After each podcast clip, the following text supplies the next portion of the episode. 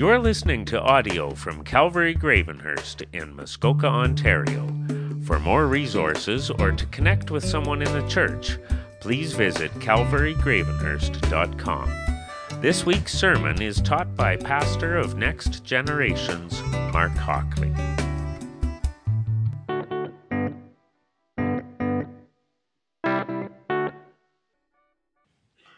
Well, good morning, everyone. Happy Easter to you. Happy Easter to you. thank you. Thank you. My name is Pastor Mark. I'm one of the pastors here. We are so, so grateful that you are here this morning. I am so excited uh, this morning to be here with you on Easter, opening God's Word. If you are visiting with us, uh, welcome. We are so grateful that you are here. If you don't own a Bible, please feel free to take the one in the seat in front of you as our gift to you. We want everyone to have an opportunity to read God's word. We are going to work through 1 Corinthians chapter 15 as we look at the victorious king celebrated on Easter Sunday. So let's pray and then we're going to work through 1 Corinthians 15 together. Father God in heaven, we come before you. Lord, and we our hearts are just so full this morning. God, as we consider the wonder and the magnificence not only of the cross, but of the resurrection. God, of the hope that we have as Christians, because we don't serve a God who is dead, but we serve a God who cannot be killed. We serve a God who is alive. And so we um, pray this morning, God, that you would help to impress that truth onto our hearts, that our hearts would just well up with joy, knowing who you are and what you have done uh, for us. God, it's absolutely mind boggling that the King of the universe um, would come, Lord, to this earth, die for me, and come back to life. And we look forward, God, to meeting you face to face and being with you forever. We pray these things in your name. Amen. All right, let's look at 1 Corinthians 15. I gave it each little section a title. We're going to read it chunk by chunk because um, if you see it, it's pretty long. So we're just going to work our way through it. The first one says this the gospel is for all Christians. And we're going to read 1 Corinthians chapter 15, verses 1 through 4. It says this Now I would remind you, brothers, of the gospel which I preached to you, which you received, in which you stand, and by which you are being saved. If you hold fast to the word I preached to you, unless you believed in vain.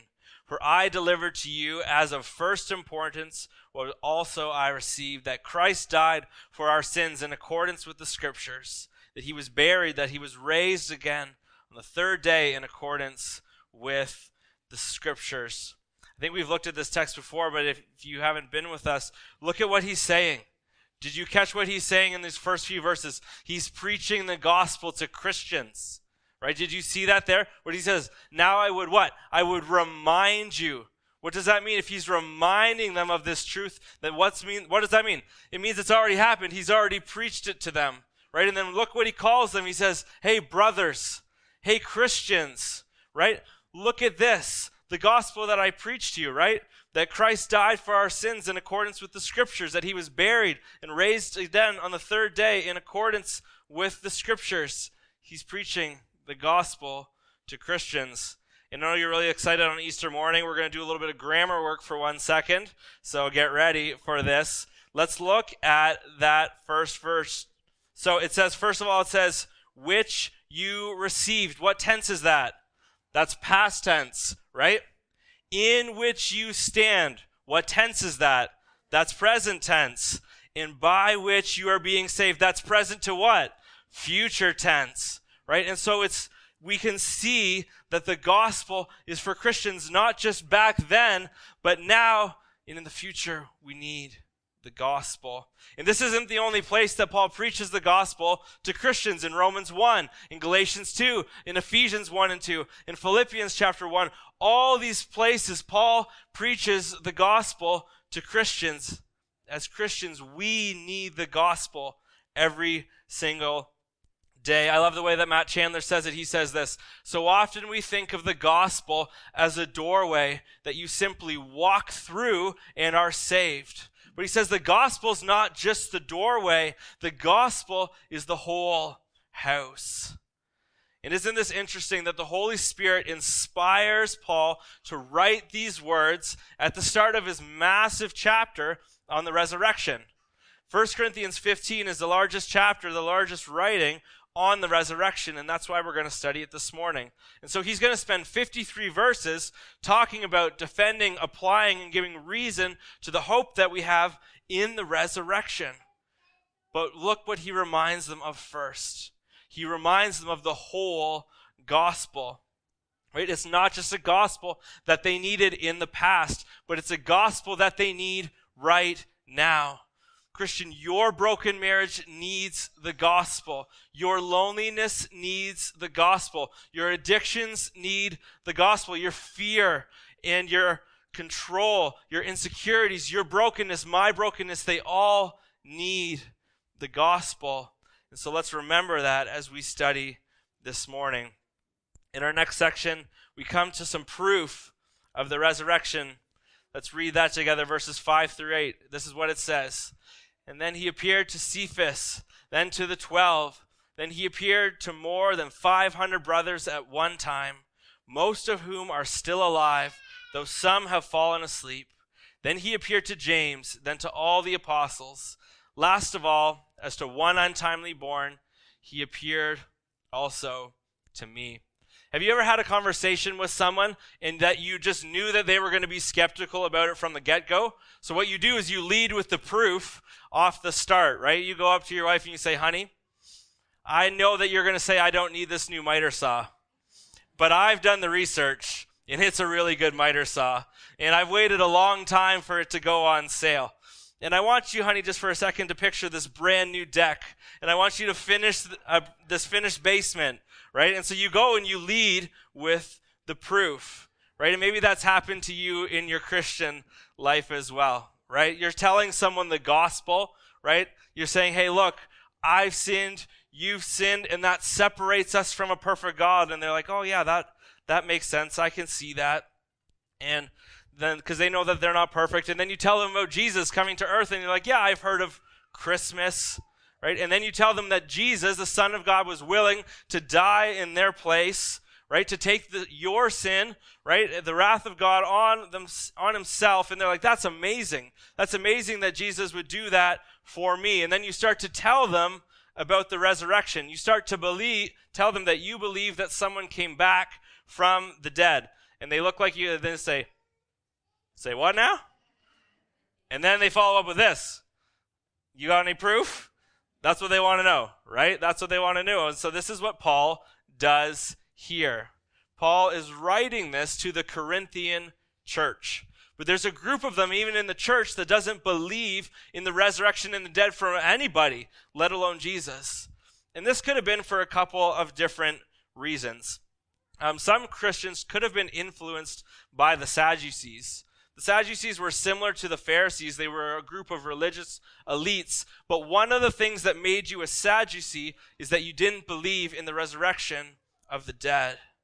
Um, but what I personally think is the most likely reason for these people believing this, right? These Christians that had mixed with the culture is that I think they had mixed with Greek culture, right? Because remember, what book are we in? We're in Corinthians, right? So what's that? What's that city? It's Corinth. And so Corinth was a Greek city. And so, what something that the Greeks believed, they believed that matter, that the physical world was evil, but the spiritual world was good. And so, the idea of a resurrected body was simultaneously disgusting and impossible to their culture. And so, what Paul's going to do is he leads with the proof. Here's the proof that he gave them. But the proof that he gave them before these verses was the verses that we just looked at did you notice that? The first proof that he gave them for the resurrection was the church. In verses 1 through 5, he tells them, Brothers, the most convincing proof of the resurrection is the change in your life as Christians. That's why he's reminding them of the gospel, right? It's God changing your heart from a heart of stone into a heart that's actually alive. He's moved your eternal destiny from hell to heaven right? And then in the goodness of God's grace, He doesn't just show us that our eternity's been changed, but He also changes us here on this planet as well. right? It's God moving in my life, freeing me from the addiction of pornography. It's God moving in Pastor Ben's life, saving him from a life of addiction. It's God moving in your life, and you fill in the blank. As a Christian, what has God saved you from? He says the most convincing proof we have, brothers and sisters, is you. It's your changed heart. It's your changed life. It's the church. And then he goes, just in case that wasn't enough for you, he also appeared to Peter and to the disciples and to another 500 people at one time. And most of them are still alive. So you go ahead and you text them, and if you don't believe me, and see if I'm telling you the truth. And then he also appeared to James. And did I mention the apostles? And then last of all, he appeared to me. He says, Hey, Christians, remember that crazy story that I told you that one night at supper when Jesus appeared to me in a blaze of glory, and it was so intense that I was blind for days. But God then didn't just heal my eyes, but He changed my heart. I went from hating his people to loving his people. I went from hurting his church to suffering for his church. Why did I do that? Why is the change? Because I met a resurrected Jesus. That's why. He's alive.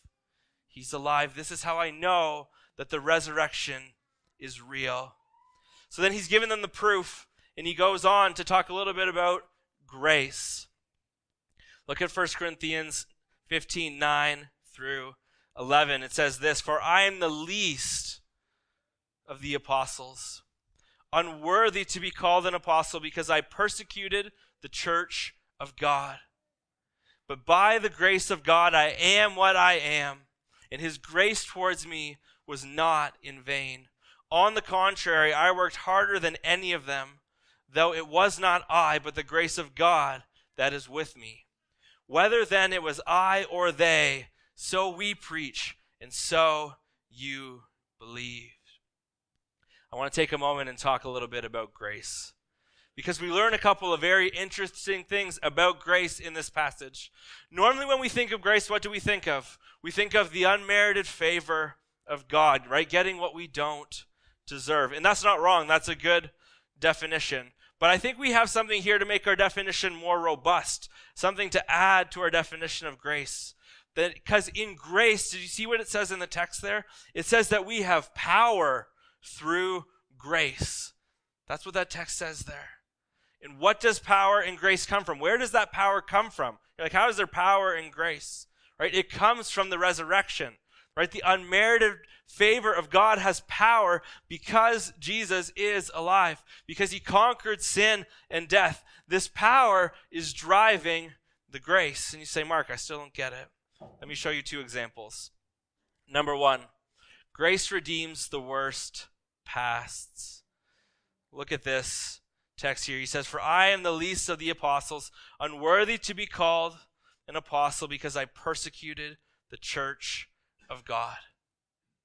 And you might be sitting there right now thinking, That's really great, preacher man, that you think God loves me. But you don't know what I have done. If anyone really like really actually completely knew what I have done, I can guarantee you that they would not love me. And if God's all knowing, like you say, then there's no way that He loves me. Let me first encourage you that many of us have felt this. You're not alone in feeling that way. But there's also truth to be learned that contradicts that. You are right. I might not know what you have done but I know the evil that's inside of me.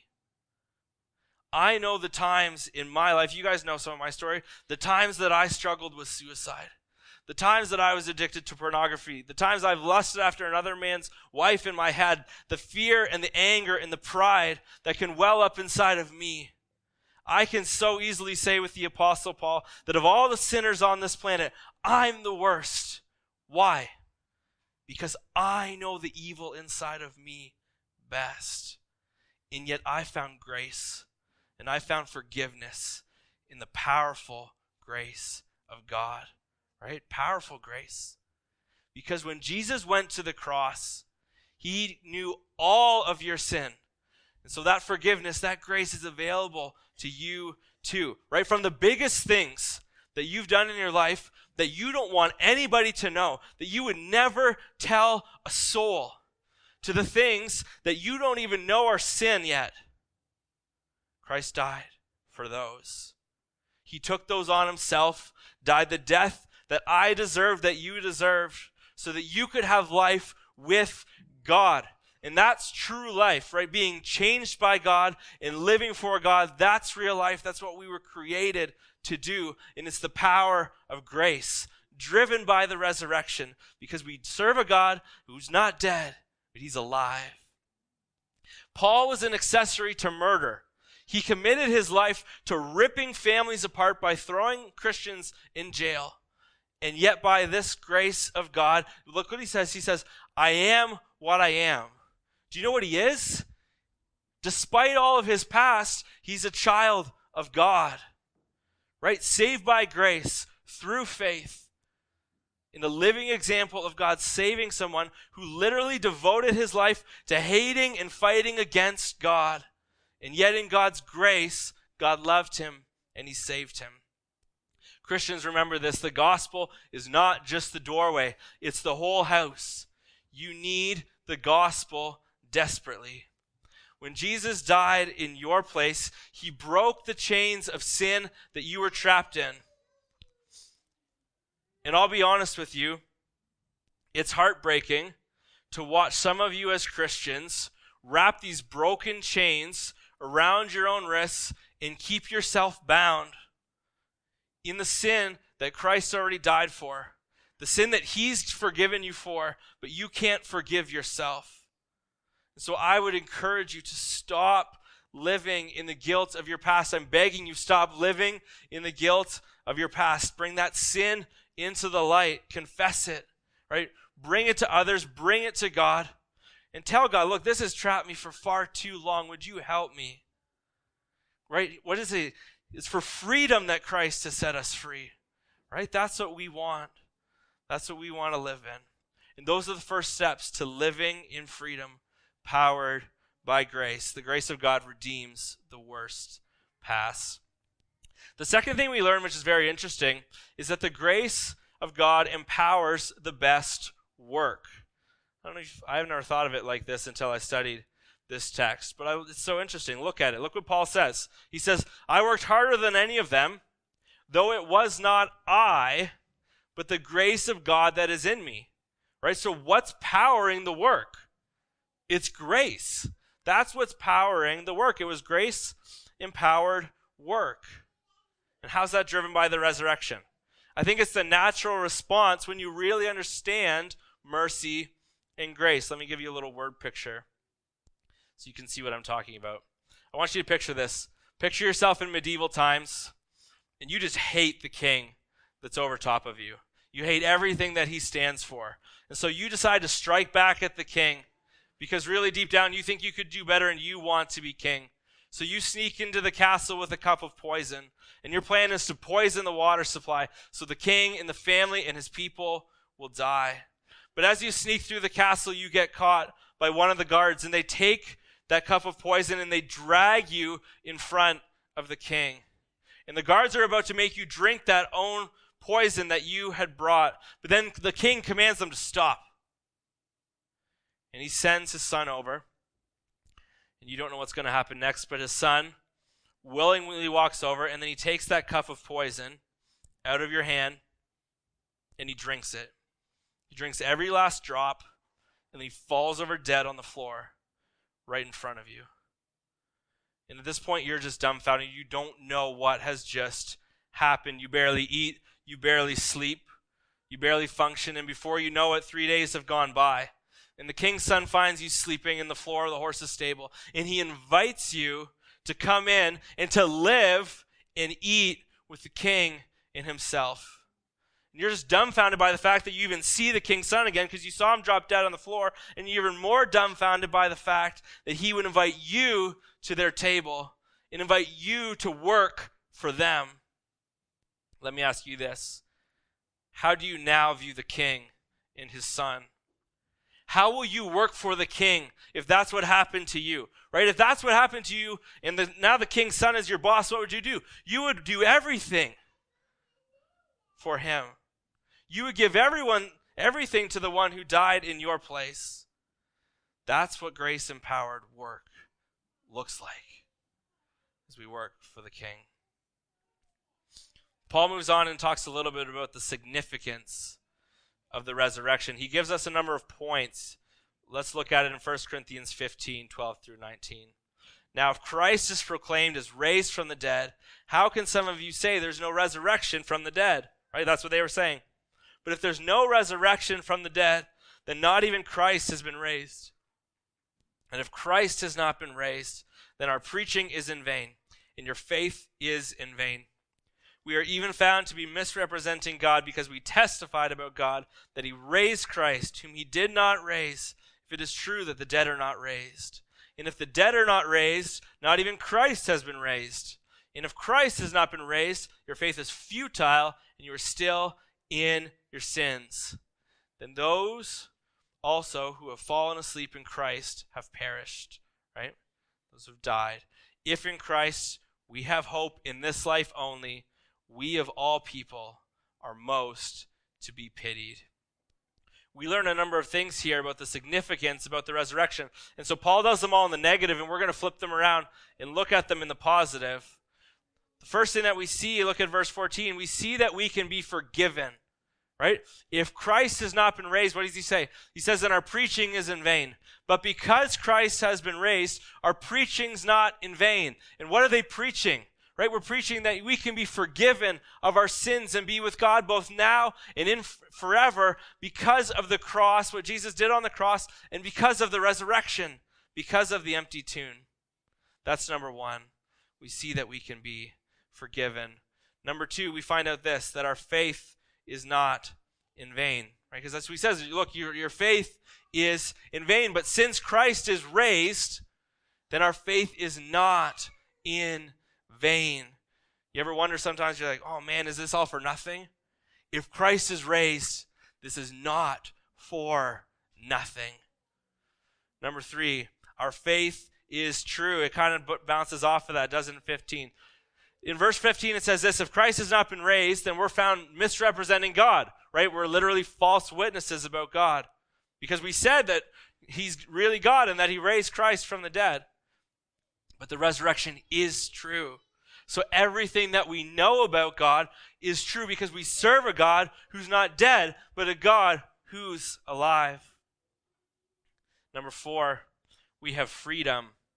We have freedom. Right? If Christ has not been raised, then your faith is futile and you're still in your sins. Right? That's a horrible place to be.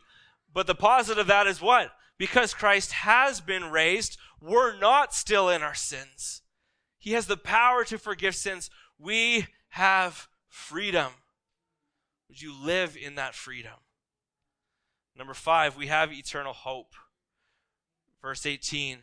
If Christ has not been raised, then those who have fallen asleep, those who have died as Christians, have perished. It doesn't matter that they believed in Jesus, they stayed dead. But since Christ is raised, then what? Right? Those who have died in Christ have a living hope. Right? They are with God. Number six, we are immeasurably blessed.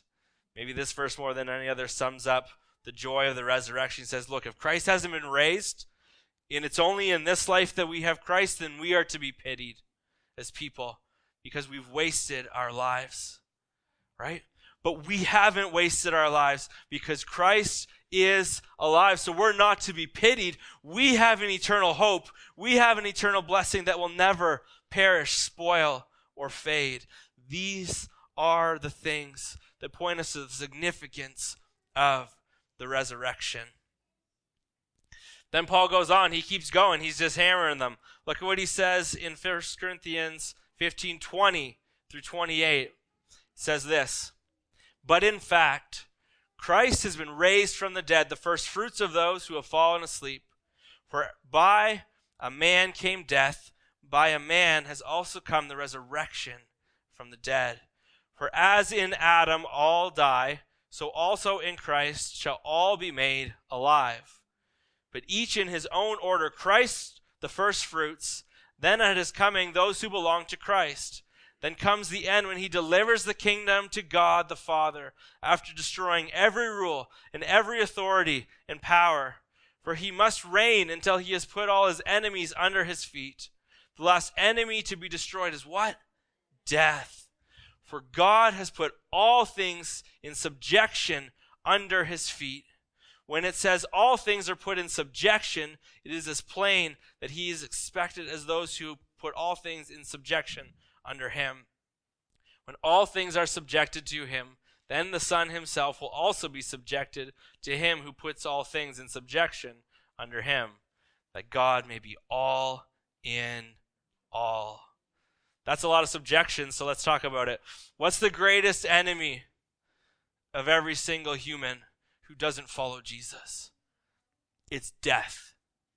What's the greatest fear of every single person who doesn't know Christ, who's not a child of God?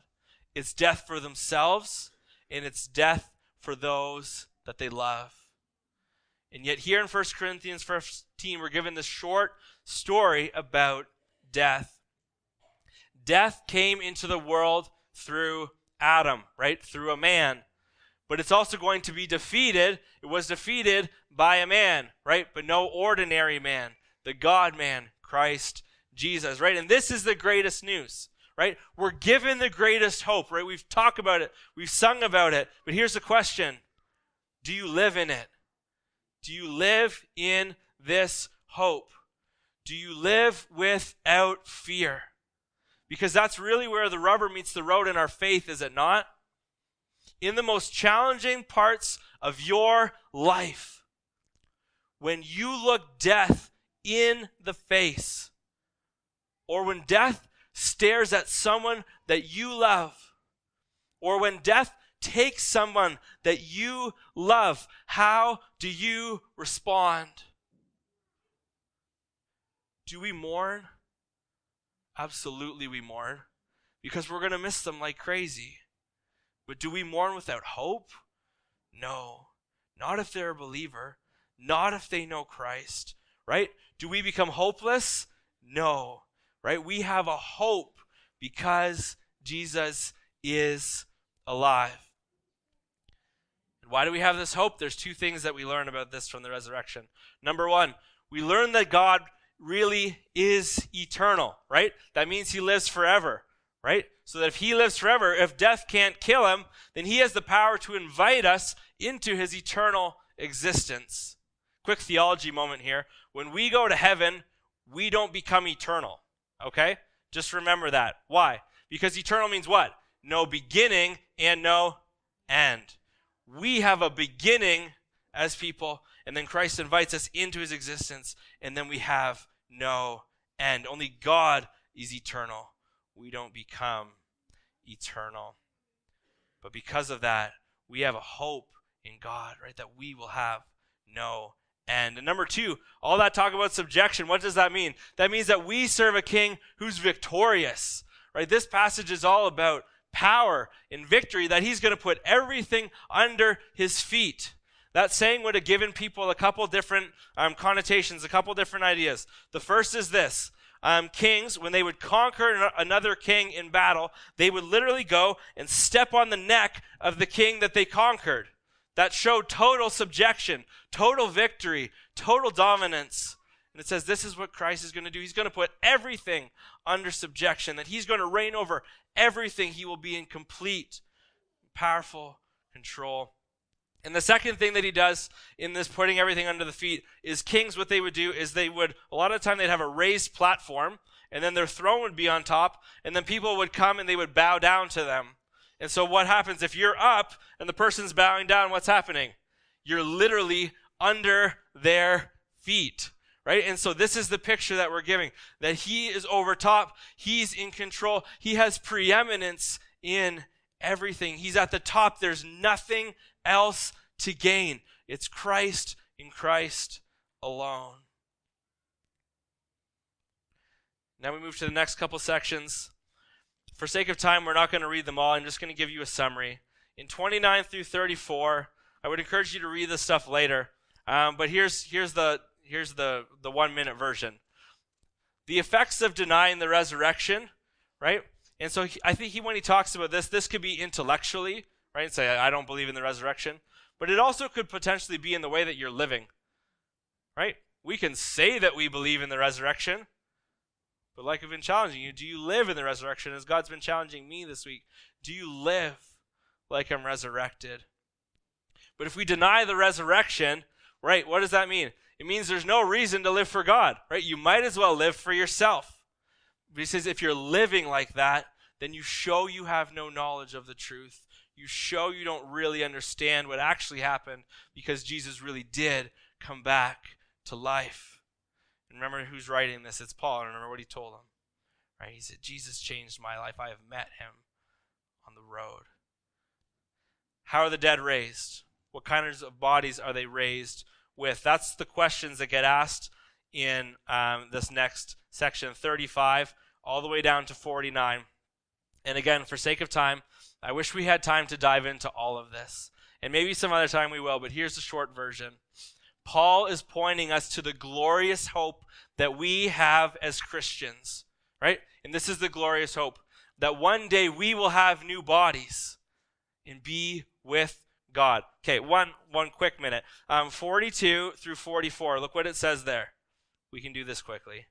Right? Look at what it says in 42 through 44. It's going to show us some things that we have as a glorious hope. Right? The reality that one day we'll have no new bodies no more sickness or death. No more shame or dishonor because of sin. No more frailty or weakness in sin. No more limits of the time space continuum.